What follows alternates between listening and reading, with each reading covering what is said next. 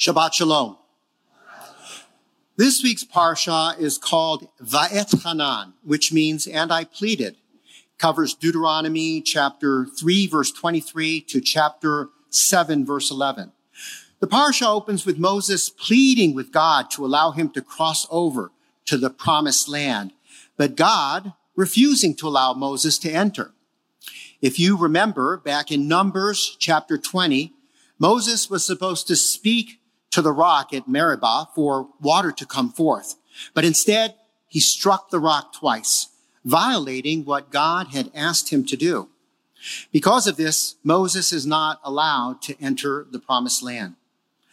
Perhaps you think that being, that not being allowed to enter the promised land would cause Moses to be bitter towards the rest of the people.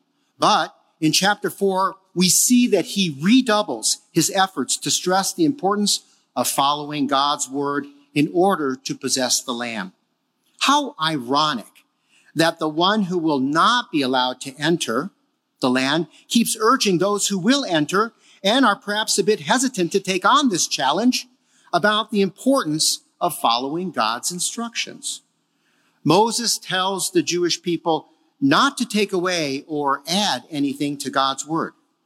It is important to follow the word just as it has been given.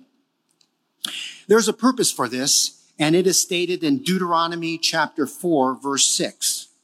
So keep and do them, for that is your wisdom and your understanding in the sight of the peoples who will hear all these statutes and say, surely this great nation is a wise and understanding people. By following God's commandments, the Israelis will show the surrounding people the wisdom of God's word and bring glory to God. Chapter 4 also reminds the people of the giving of the Ten Commandments and the danger of turning away from those commandments to idolatry. Worshipping idols will bring on God's wrath.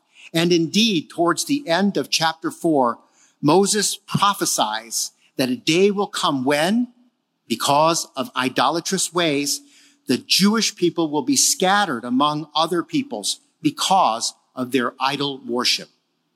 However, Moses also says that if the people will turn back to God, he will be compassionate because he will remember the covenants that he made with their ancestors, Abraham, Isaac, and Jacob.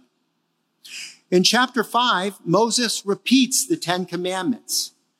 The Ten Commandments were not a covenant made with the patriarchs, but were instead a covenant made with Moses and the Jewish people at Mount Horeb. However, because of the fire and the noise, the people were terrified and asked Moses to stand between themselves and God due to their fear. Chapter 5 verse 20, chapter 5 verse 29 tells us that this type of fear of the Lord is healthy.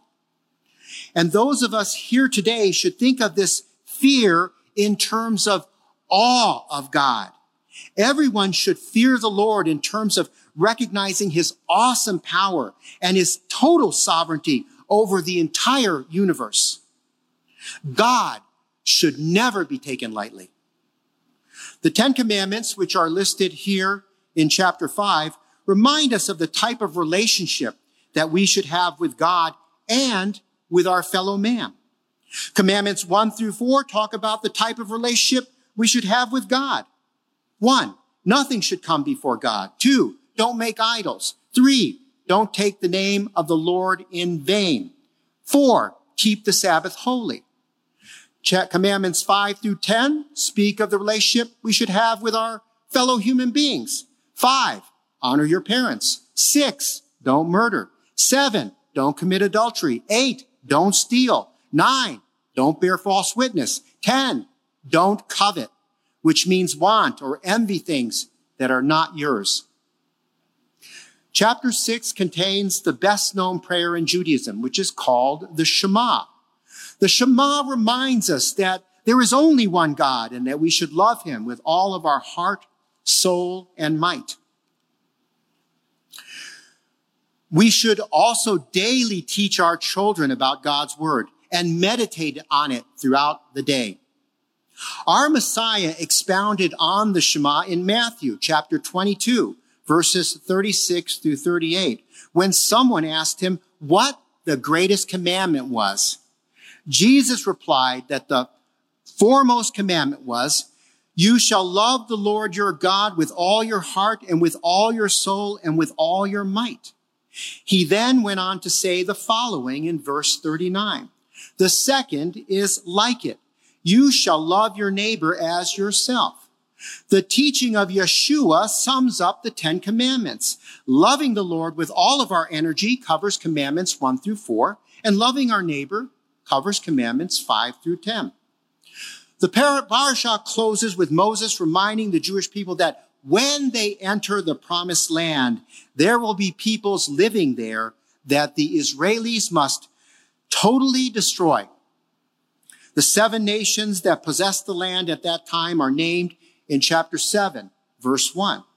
These people must be utterly destroyed. Israelis must not intermarry with them or their hearts will be turned away from God. The idolatrous altars and worship symbols of these people must also be totally destroyed. The Jewish people belong to God and must be kept apart from the idol worship of other nations in order to maintain their fidelity to God. Rejection of God's word carries serious consequences, and this is a major theme of this parasha. We need to cling to God's word, like the Ten Commandments and the Shema, and follow God's instructions in, for our lives so that we can draw closer to him. That is what our Messiah wanted people to do when he was here. He wanted the people to draw close to him, to follow God's word. But when he came, he found rejection of his teaching, and many people strayed from God's word and instruction. In Matthew chapter 23, verses 37 through 39, he expressed his sadness in this way. O Jerusalem, Jerusalem, who kills the prophets and stones those who sent, who are sent to her. How often I wanted to gather your children together, the way a hen gathers her chicks under her wings, and you were unwilling. Behold, your house is being left to you desolate. For I say to you, from now on, you shall not see me until you say, Blessed is he who comes in the name of the Lord. My prayer is that those who do not know the Messiah will seek him. And for those who know him, that we will seek God's will for our lives through following the teachings he has given us in his word and thereby draw closer to him in a deeper and more meaningful way. Shabbat Shalom.